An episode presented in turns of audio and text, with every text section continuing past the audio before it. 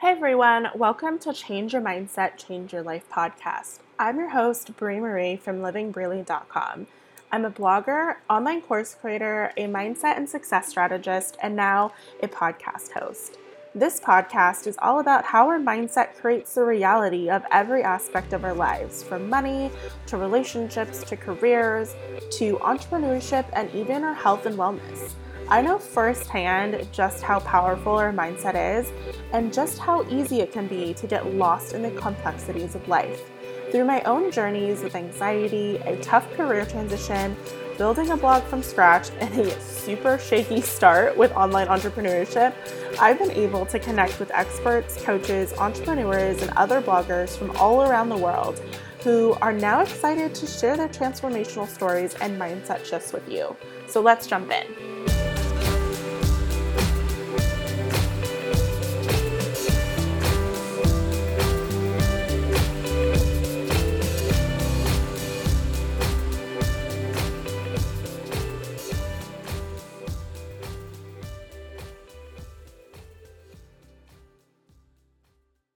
Day. I know it's not Monday, and I know that's when I usually post the new episode, but I spent this weekend working on that project that I've been talking about for like the past couple of like the last two weeks, I think.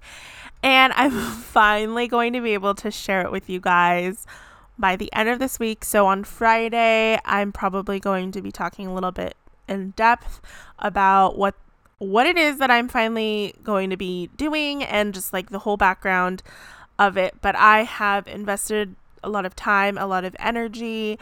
I've invested money and I just really wanted to make sure that this was all done correctly. And that's why I've been keeping it a secret because I wanted to make sure that it was actually something that was viable and that I could actually bring to fruition, which is why I started hiring people to help me with bringing that vision to life. And I'm so, so excited to be able to talk to you about that. But that will just have to wait.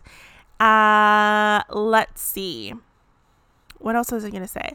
Oh, last night I had dinner with my family, which is why I wasn't able to edit this episode until today, Monday afternoon at like 2 p.m. And I don't really, I don't want to defend myself of like not posting things on time because and this will probably be what the mindset shift tip trick shift whatever we're going to talk about whatever we're going to call it will be about on Friday is just really choosing what you prioritize in your life and not feeling guilty for putting something on the back burner. Because it's not like I don't value my podcast or I don't believe in it and that's why I put it on the back burner but it's like sometimes sometimes things just have to come first. And for me, family will always come first. And that's what I had to do on Sunday. And sometimes things like that project that I'm working on, it needs to come first. I, like, I have a lot of moving parts, not saying that other people don't. Like, we all have families, we all have jobs, we all have relationships. And that's just kind of what happens. You have to kind of put those pieces like almost like i think of it like one of those revolving doors that they have um at department stores or like at airports where it's like like each thing is one of those revolving doors and sometimes like something has to come first and come out first before everything else. Is that a horrible analogy? I don't know. But that's just kind of like how i view it as like it's not some there's an impermanence to what's important right? Like they're like I was saying, my family just came into town, but they're not going to be here forever. Like they're only going to be here for a week, right? So it's like, do I bl- like push them to the side just because I'm like, oh no, I have to do this, or do I spend time with my family and know that I can come back? to working on something that's important to me. If that makes any sense. I hope it does. We're going to be talking about it more on Friday. Anyway, I am super excited for today's guest. Her name's Lindsay, and I met her through a Facebook group that I am an admin or moderator for. I don't know which one, but um, yeah, I don't even know how I became an admin or moderator for a blogging group. Who gave me that responsibility? We don't know, but it happened. And Lindsay commented on one of my blog posts. And when I went to reciprocate and comment on her blog post, I became like so enamored. Is that a word? Is that the right word? With like her story. So if you guys don't know, when I was 10, 12 maybe, I wanted to become a journalist. That was like what I told my parents I was going to do. I said, I'm going to move to New York. I'm going to go to NYU and I'm going to take photos and be a journalist and work at a magazine. And my parents were like, that's awesome. You should totally do that. I am so lucky I had my parents because they like always supported everything that I wanted.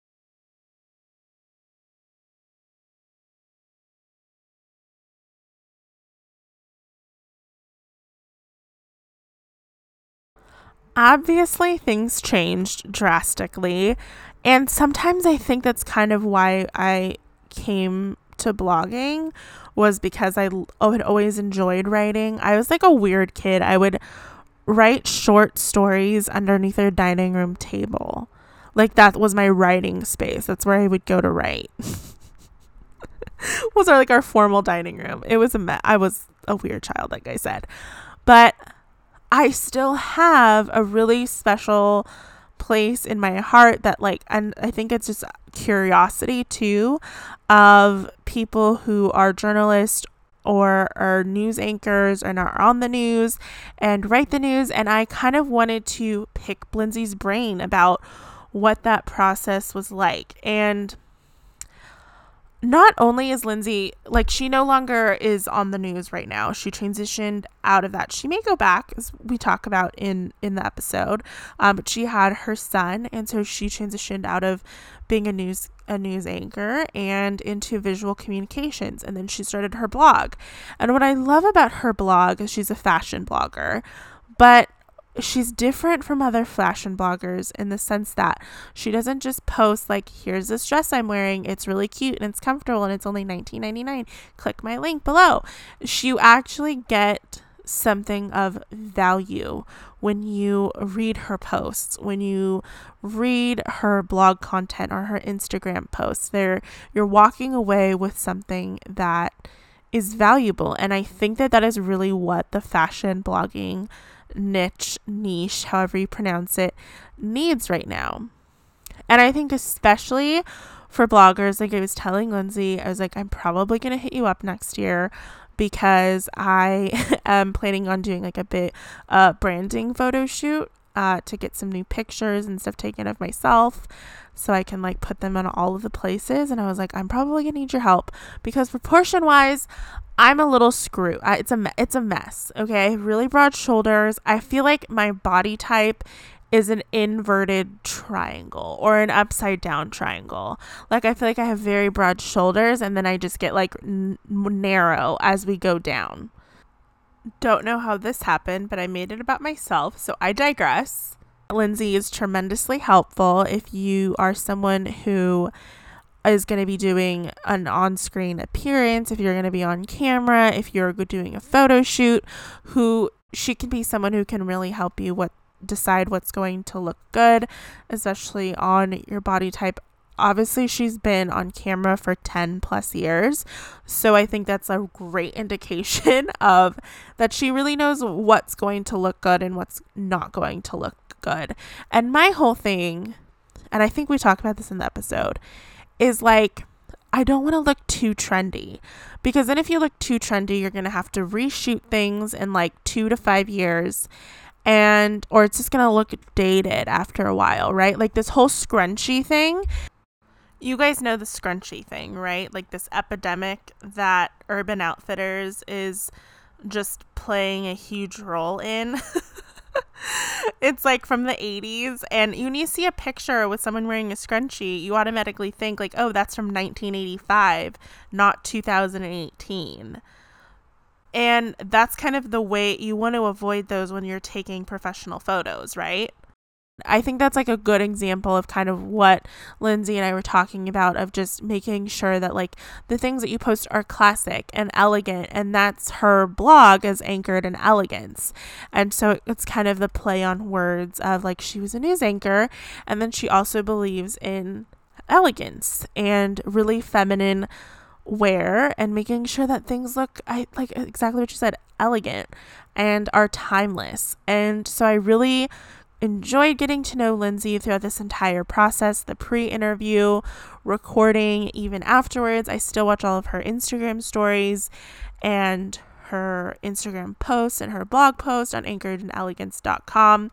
And I just really am happy that I got to, that our paths crossed and that we got to connect because it was super exciting for me that I got to pick her brain about the journalist field. So all of her links are going to be in the description episode description. So go ahead and check her out and I hope that you guys enjoy this episode and I will talk to you on Friday.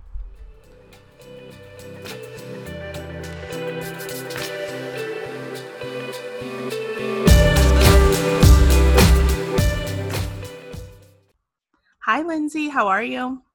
Hi, Bree. I'm doing great. How about yourself? Really good. We are having like our finally kind of transitioning into a true fall season, so I'm kind of excited about that. Oh, me too. I know everyone has been itching for sweater weather. Yeah, I definitely am. I in Southern California, we don't get enough days where we can wear. I feel like those like chunky knit sweaters that I like love. I have so many of them. I'm like, I don't get to wear these enough. Come on over to the Midwest. We have more than we can handle, although it has been 80 here in Indiana. oh my gosh, are you serious? Yeah, it's been great. Uh, we're dipping though. The temperatures are falling. So you are originally from Wisconsin, but now yes, you you live in Indiana. Yep, lived in Wisconsin most of my life, um, but in TV journalism, you move around a lot. But this last move we made was actually for my husband's job. He works at Purdue University. So we hopped on over to Indiana and, and we're loving it here. Oh, that's awesome. That's good. So you have a blog called Anchored in Elegance. Correct, yes. And so tell us a little bit about your blog and kind of what was the inspiration for Anchored in Elegance? So the title literally speaks to my time in TV news, anchored as in anchoring morning shows, but it's also a lot more than that because I wanted it to focus on a variety of different things. We talk about fashion a lot, we talk about home decor, and just living successfully as a professional woman, exuding elegance and class. And so, Anchored in Elegance talks about my belief that everything can be grounded in that classic sense of elegance and that it doesn't have to be expensive. Elegance can be affordable. And so, a lot of what I share are ways to be thrifty and achieve those elegant looks. I love that you incorporate your TV journalist background into your blog because I think that that's really unique and that was the reason why I really wanted to invite you to be on the podcast was because I was like sometimes I think bloggers forget if they if they you know their career has become blogging they kind of forget what they did did before but you've been able to kind of tie that into your blog which i think is so unique and, and really interesting that's what I was trying to do because when I first decided I wanted to start a blog, it was, well, what can I write about that is unique? What valuable advice and information can I pass along or experiences have I had that isn't run of the mill? There's lots of people that blog, and I think to be successful, you have to have your specific niche in some mm-hmm. area of value that sets you apart and makes you unique. And I know to me, TV news is is normal, but I know a lot of people are curious about the industry and some of the things that I talk about might be surprising and some of the training that I received over the years and how to dress professionally or dress for the camera. It comes natural to me, but it's not information everybody has access to. So there's a lot of um, tidbits and things that I can pass along that way. Yeah, absolutely. She does have really good tips, and we'll kind of jump into those um, a little bit later. But one of the reasons why, another reason why I really wanted to have you on was kind of a selfish reason, reason because I am obsessed with journalism. I was in newspaper in high school for a year, and oh, that's awesome. I really wanted to be a journalist, but I kind of strayed away from it because I realized like, oh my gosh, like journalism seems really difficult to kind of climb um, up that ladder. But I like um, All of the President's Men is one of my favorite movies and books. Like I love investigative journalism, which I know we kind of chatted about um, in our previous conversation. But I wanted to know more about journalism just because I have such an interest in it. So you have actually been a TV journalist and journalist for about 10 years. So can you kind of tell us a little bit more about your journalism career? Sure. I knew right from the get go, way back in high school, even, that I wanted to work in news. I was a naturally curious kid. I always wanted to know what was happening around me. I wanted to know how government worked. I wanted to know what the city council was deciding, what the police were up to. I was a nerd like that. And I also discovered along the way that writing was what I was really great at, and how could I translate that into a career? And also, growing up, we were one of those families, we always had a newspaper on the kitchen table. We would watch um, the nightly news together. And I remember watching um, some of our local anchors and saying, I want to be her.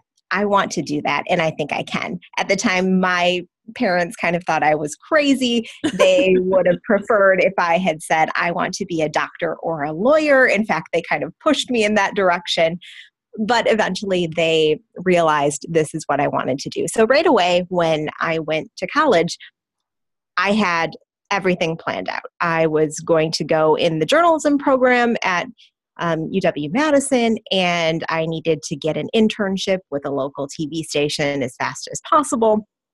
And so it really never was a question that that was what I wanted to do. But when you are in journalism, it, especially TV journalism, it's a very competitive industry. So your first uh, entry into the field, you can't really be choosy. You put together the best resume tape showing your experience that you can, and then you send it out all over the country and email a lot of news directors hoping you can get somebody that would give you a shot. And so I assumed that I would end up in some random state that I had never lived in before. And it ended up being right in Wisconsin, my home state, where I finally had somebody that, that gave me a shot. So that was my first reporting job in TV news, you start out as a reporter, usually in a very small town, and mm. you get an opportunity to learn and grow, um, learn from others who are more senior at the station.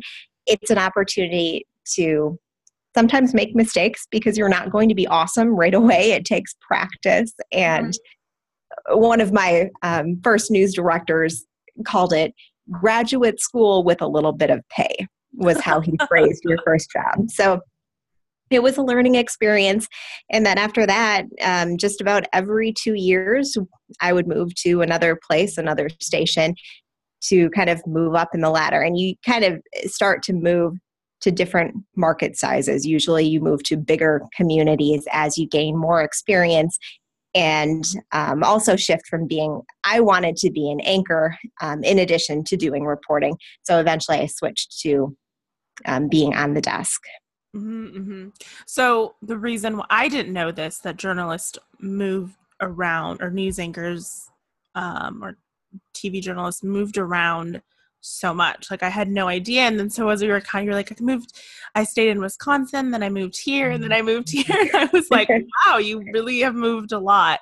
So the reason, so kind of, I know you kind of just answered it. sure. Yeah, I can explain the, the reason for that most um, jobs, there's kind of internal mobility where you will get an opportunity to increase your pay, increase your responsibilities right where you're at. And TV news is a little bit different. If you want to get a pay bump, if you want to have additional opportunities, usually you have to move to a different place. Mm. And so mm. that's why we we hop around so much. So to get my first opportunity to anchor, even though I loved where I was at as a reporter, um, I had to move to Michigan, new place, and and ended up loving it. It was a great opportunity. I my first anchor job, I was anchoring the weekend morning show. So some of the worst hours you can have. You work every holiday. You put in a lot of time even off the clock because you want to make sure you have compelling story ideas and you're prepared and it it's a lot of work and it's not for everyone but I certainly loved it and I think it really shaped my ability and work ethic in whatever I'll choose to pursue after that. I know it's actually really helped me quite a lot in blogging because like TV news, blogging takes a lot of time and a lot of effort, as I'm sure you know. it does. So tell us about the hours because I saw on one of your posts, or maybe I forgot what I saw it, or maybe you told me it was like you were like, Yeah, we had to wake up at two in the morning to come and do the weekend news. And I'm like, what? so kind of walk us yeah, through yeah. what a day would look like for you. So most of a, a good half of my journalism career, I was anchoring morning shows. And I started on the weekend mornings and then I went to Monday through Friday mornings. So yeah, my alarm clock went off at two well, two in the morning was when I was actually at the station. So my alarm oh usually oh would gosh. go off around one if I was prepared the night before and knew what I was going to wear and could do my makeup very quickly. But yeah, you would start your shift um, between two and three thirty because our newscast started at four thirty. We would be on from four thirty to seven thirty, and a lot of people have this misconception that when you are an anchor, you show up, someone gives you a script, and you sit there and read. That's, That's what I was not it at all. that was the other question. I was like, but I don't want to offend her. I'm like, do you actually write your own stuff or does oh, someone do it for you? Oh, interesting. So you don't write the entire show because right. if you think about a show that runs from 4:30 to 7 a.m. There is no way in an hour and a half I could write all that content. Right. So, what the anchors do is you have, we had two producers on our show, and they would do their best to have most of the show written by the time that we got in. So the anchor's job is to come in and to finesse that copy, to mm-hmm. add, um, put our own spin on things, and also you want your copy to reflect how you speak. So you will sometimes tweak the wording around so that it sounds like the way you would deliver it, and then it sounds more conversational because our goal is to come across as warm and approachable and allow our viewers to get to know us a little bit. Right. So my responsibility was to kind of tweak the copy and also um, the anchors write all of the at least at the stations that i worked at all of the the teasers for what's coming up in the next segment mm. and also uh, we did a lot of interview segments at the station so I would put those together the introduction, the questions that I plan to ask my guests, and that sort of material. Yeah, that's so funny how you called that. You're like a lot of people uh, assume you just walk in and you're handed a script because that's hey, honest- that job. Sign me up. it's just honest- not not the reality. Yeah, that was my first and like my I guess I guess it's kind of like a generalization or stereotype of what I thought it meant to be an anchor. Yeah, and a lot of people also don't realize that in TV news currently, even your anchors also have the ability to shoot video. They edit their own reports. So when you see a piece on the news, quite often the reporter shot all of that video, did all of the editing, and presented it. So people that are anchoring now have the skill set where they can do everything. They know how to shoot the video, they know how to set up a live shot, they can um, edit the scripts and and do it all. So if you if anyone is listening to this that wants to be a journalist it is really important to learn all of those skills. And don't think of the the end goal of just sitting on the desk because you will never get there unless you can master everything else. Oh my gosh that's intense. I always wonder mm-hmm. too i didn't actually put this in our um, outline that we talked about but what is like the craziest thing that has ever happened to you while you were alive oh this one and i actually may have the video clip somewhere but it was one of those crazy mornings where I was doing live shots throughout the morning from the state fair. And we were talking to some 4 H kids that were showing their pigs. Oh, no. And so I am preparing and I'm talking. We're in the middle of the live shot. And before this, I always travel with my, I keep my cell phone and I keep my notes handy so that I can communicate back to the producers when our segment isn't going on so that we are on the same page and things hit when they're supposed to. Right. So my phone is sitting in the corner and I didn't realize that we're in the middle of this live shot and all of a sudden we hear pigs coming through and there's five or six pigs that come running right past us and one of them takes my cell phone and starts eating it. oh my gosh so in the middle of the live shot, I'm I'm talking to our viewers, and then I turn around and say, "Oh, my the pig's eating my cell phone. I, I need to take care of this." So I pulled my cell phone out of the pig's mouth on live TV. Oh my God. It was really spitty and gross. I didn't grow up on a farm. I didn't know how to handle it, but we laughed a lot. I think that was one of our most watched morning show clips. Oh my gosh. Yeah, because pigs, like, they just eat anything. They don't know. That is yeah. so funny. Oh, that's hilarious. I mean, I've seen like those YouTube um like compilations or like the craziest things that have happened on air. And like that mm-hmm. would terrify me, like that unpredictability of, of what could potentially happen.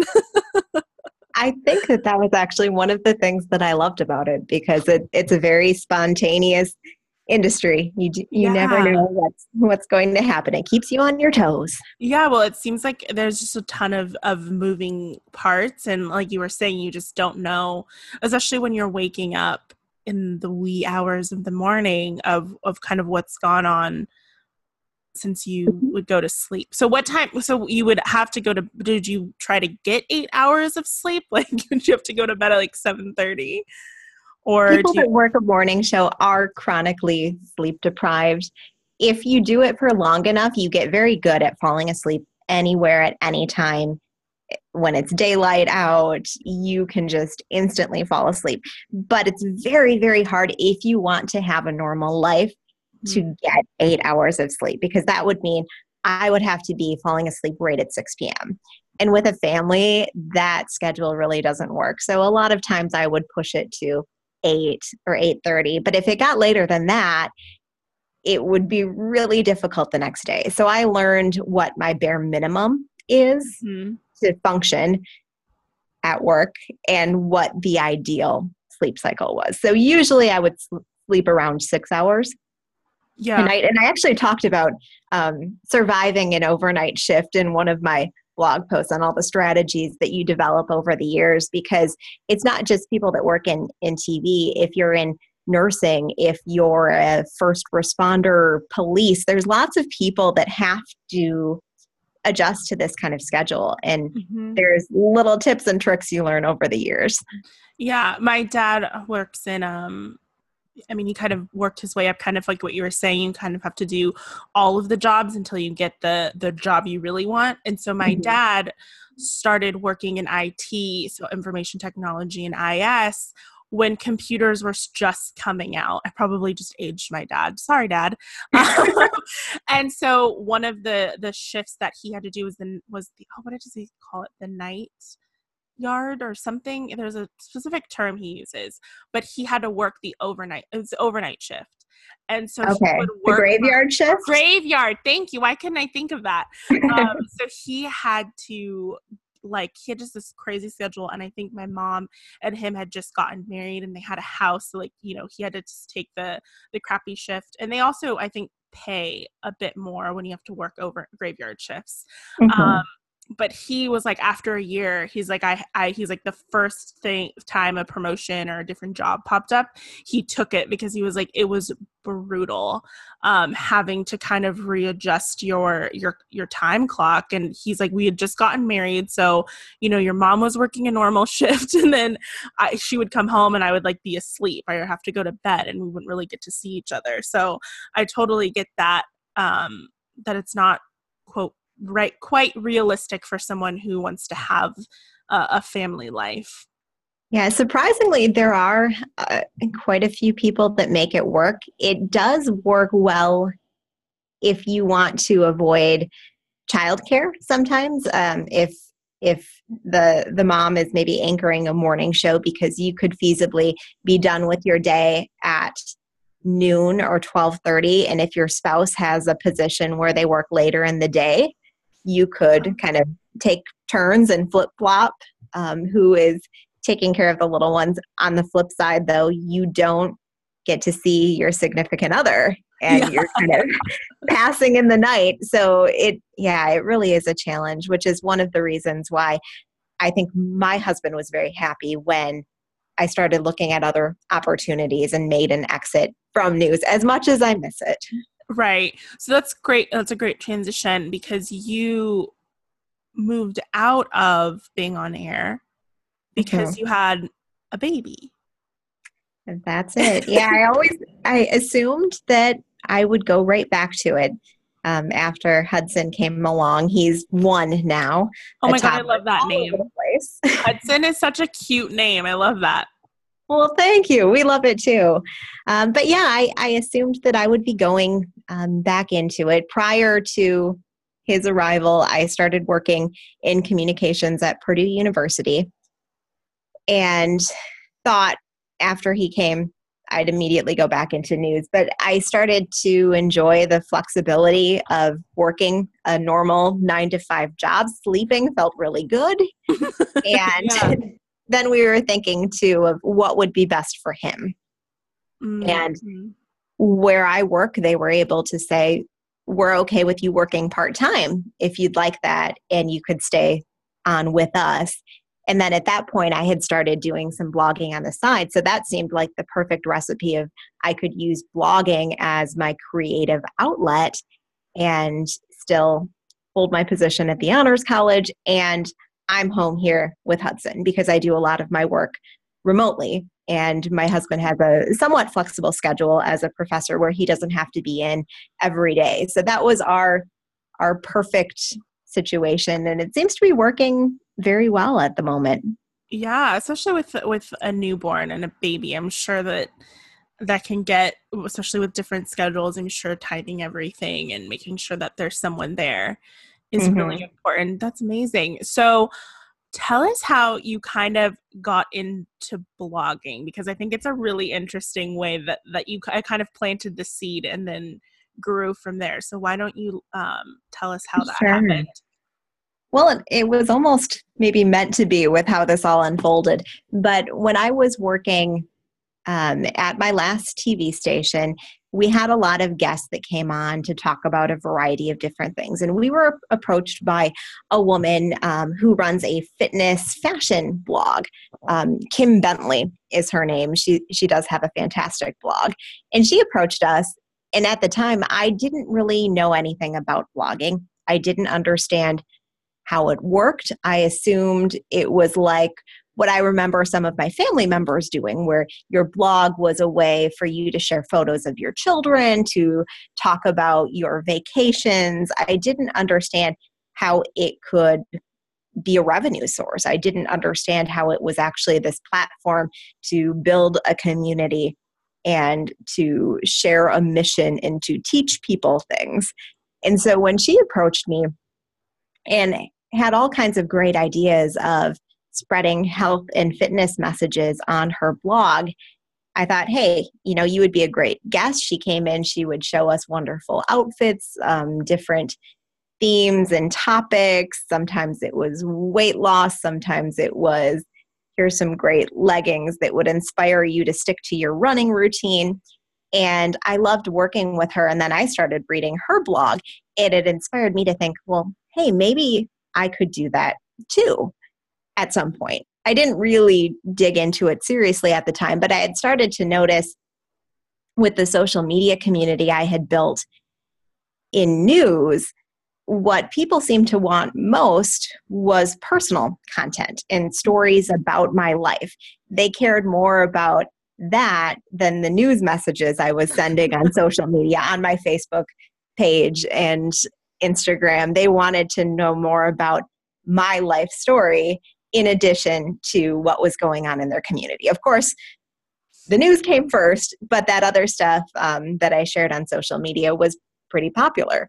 So that was kind of this this gradual thought process. And then when I started working as a communicator, I learned some different skill sets that made blogging possible. I learned graphic design. I learned more about website management. And then in the meantime, I started reading additional blogs and seeing what people were doing. And I thought, especially when I was on my maternity leave, maybe this could be a real thing. And so I spent about a year doing research, just studying as many bloggers as I could to see what inspired me as a reader, what what great content looked like, how I could develop this, and also I'm not a techie person. So that was the one thing that scared me. I thought, mm-hmm. can I mm-hmm. really build a website? I have no experience in this. and so I wanted to think it through before I took the leap.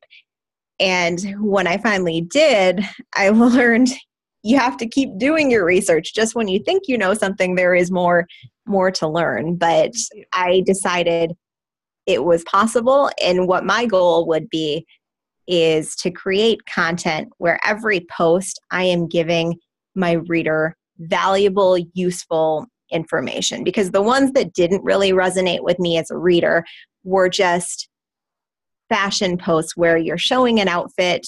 Oh, this is great. I like it. You should go buy it. I don't think the people that are in my community and that tend to interact with me on my social media channels want just that they could go to the store for that. They right. want tips, information, guidance, and storytelling because that as a journalist that's what i'm all about is mm. telling a story and drawing you in making your day brighter perhaps with a, a funny story um, and so that that's really what my mission is in in the blogging sphere that's awesome. And that was exactly, I think, in when we talked that like really drew me in was the fact that you don't just post like, here's my outfit, here's some comfy sweaters or jeans or boots. Like it was also about like like just life tips, I guess. And there was one particular thing too. Um, well, I, I think you've posted more stuff since then, but it was about I think for me as a blogger and someone who's starting to do more and more interviews and kind of press and stuff like that is I don't know what to wear. And so I, you were you I think it was an Instagram post you had where you're like don't wear spaghetti straps because it tends to make mm-hmm. your arms wider on camera and I was like, "Oh my gosh, it's such a good point. Like I didn't even think about that." So I really think like I really think that you're onto like something pretty pretty big because it is something I think as bloggers we get so tied up in our actual content that when we have to do you know appearances or whatever we don't we're like what do we wear? What do we how do we you know really project how our our brand? And i think especially your the clothes that you wear and the outfits that you have really really um, stand out. But i wanted to circle back to you were talking about in the beginning about how you kind of built these you had these platforms. So you, did you kind of start your instagram and facebook page prior to your blog yes i did so when you are a reporter and a journalist most of us use social media so i had a facebook page i had a twitter page and i I would say I kind of sort of had an Instagram page. It was there, but I didn't really use it because at the time, for reporting and sharing information, Instagram didn't really make sense because you couldn't share a clickable link like you could with Twitter or Facebook. So, primarily, when I was building those channels, I was using them to give people in the community updates about the stories that I was working on. And then once I started anchoring more frequently, it became a balance of this is who I am as a person, here's what we're working on today, in sharing humorous, fun content behind the scenes videos. And I also did a lot of work managing our station's Facebook page. So I started learning a whole lot about social media and the different things that you could do with it. So it was kind of a, I knew when I decided to start a blog, I already had a head start because I had mm-hmm. built up these pages prior to blogging. And sometimes that's the hardest thing, especially now with how Facebook has changed. It's very, very hard to build up a following. Oh, yeah, absolutely. I don't even like I, for my personal blog, I didn't even, my main focus when I started was Pinterest. So that is how I generated Mm. all of my mm-hmm. traffic mm-hmm. like it's still to this day 80% of my traffic comes from pinterest and even as i've tried to diversify how i gain traffic Pinterest always comes out as number one. I'm like, what am I doing wrong? Um, but I never really focused on building my Instagram or my Facebook. And now that I'm on Facebook and Instagram, I'm like, this is so overwhelming. So it can get, I think you're absolutely right. It can be really difficult, I think, to build that following. And I think it's smart that you were able to leverage the audience that you had built into your into your blog now. So what were kind of the feed the feedback that you were getting from people that made you realize oh this is something like they're more interested in in my personal life than the actual news? So what were some of the like what was that trigger? What was that click that we're like oh maybe well, that's something i could do?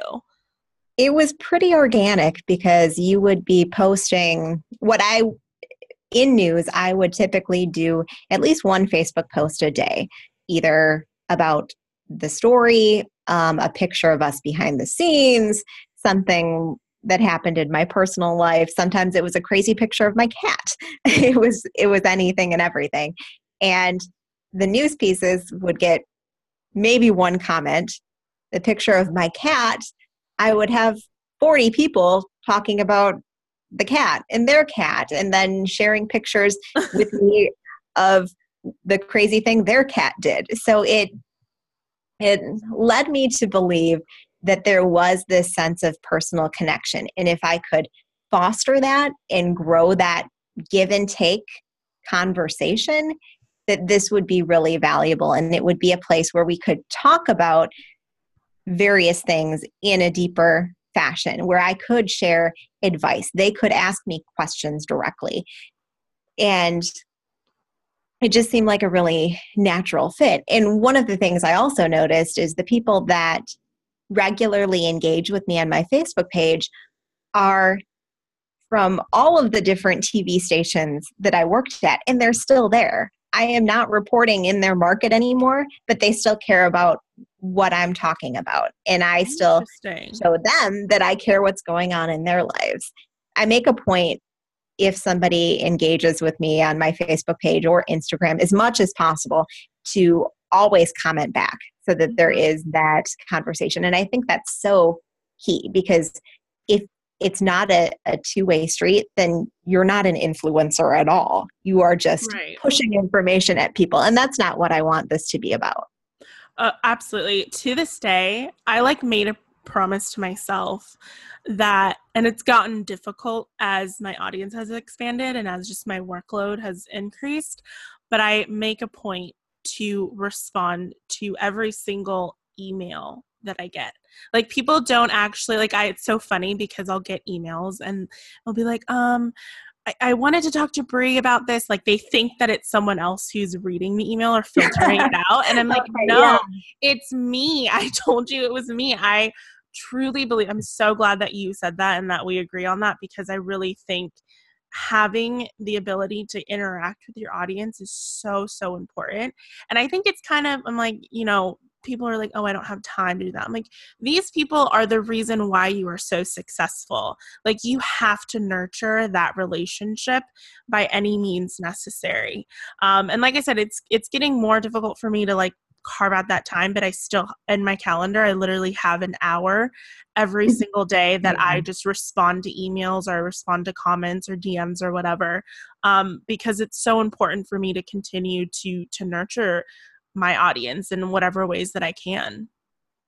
And really, when you have that kind of relationship, that will often give you ideas for future content. Mm-hmm. It can give you an, a sense of what people enjoyed most, what you should continue doing. And I know it's really helped shape my blog, the things that people were really interested in. I try to do more of. And mm-hmm. sometimes even just a question somebody asks will turn into a blog post. Yeah. And, and I love that. Yeah, absolutely. Well, that's a, a great way to segue into my question was so how do you curate your content and what kind of inspires your outfit ideas? So I think the the main piece is what I personally like to wear tends to be more classic, more of a business look. I want to primarily share ideas that will make women feel powerful. Like you can walk into wherever you work and you know you look beautiful, you are appropriate, you are professional, and you can take on the world. So, my closet is primarily pencil skirts, dresses, that sort of thing. And so I tend to share that more frequently. And I can use those outfits to pass along information I've picked up over the years about professional presentation, what works on camera, little tips like that, like the spaghetti strap thing, and um, camera tricks in, in that way. So that's one of the ways I do it.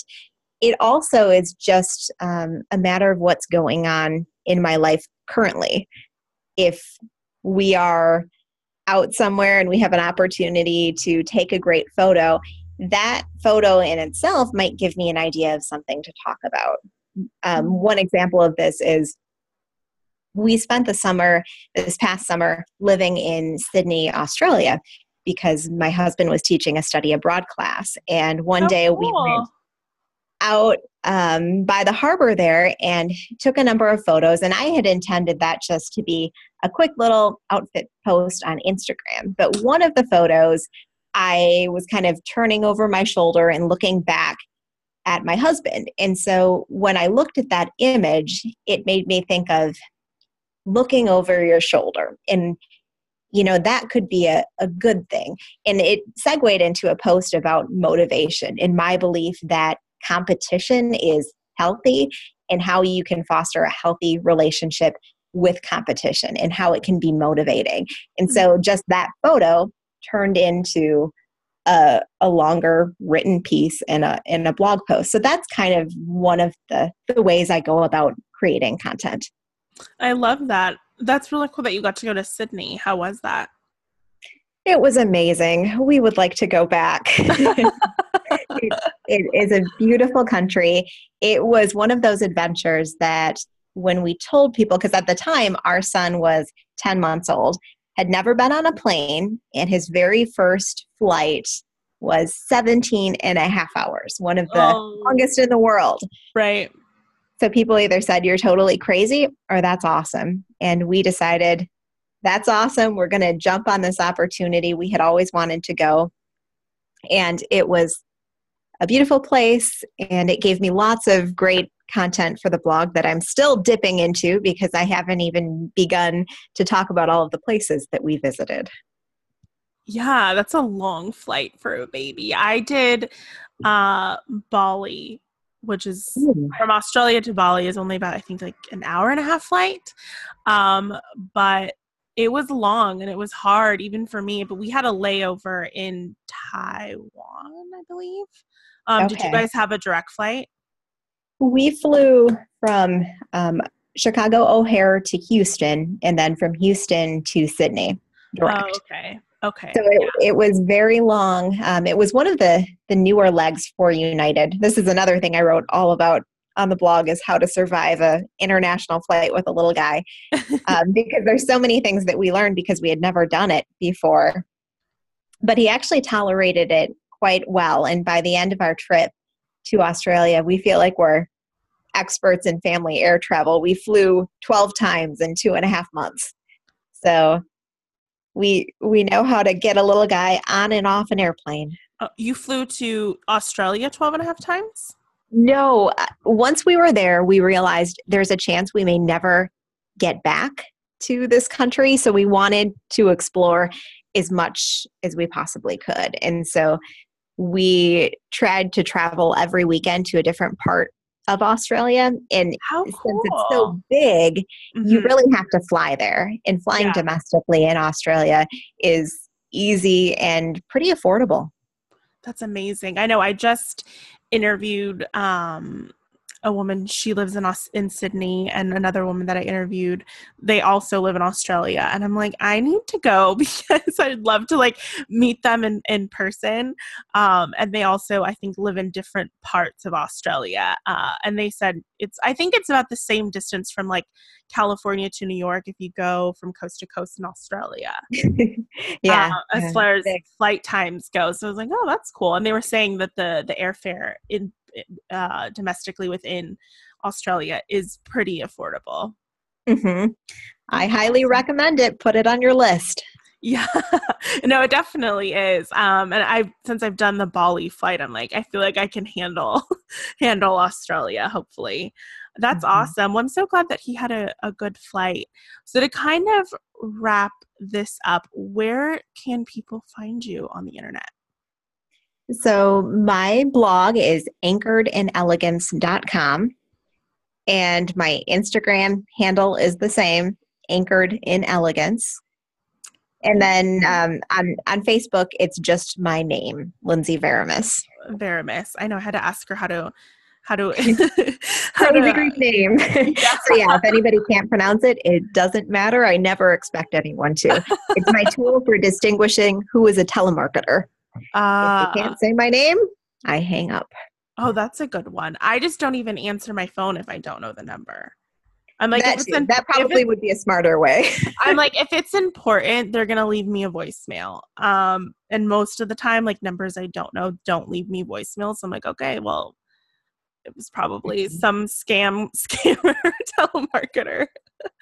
well, thank you so much for being um on the podcast. I really appreciate you taking time out to talk to me and kind of and share your story. It's been very fun. I certainly enjoyed it. Thank you.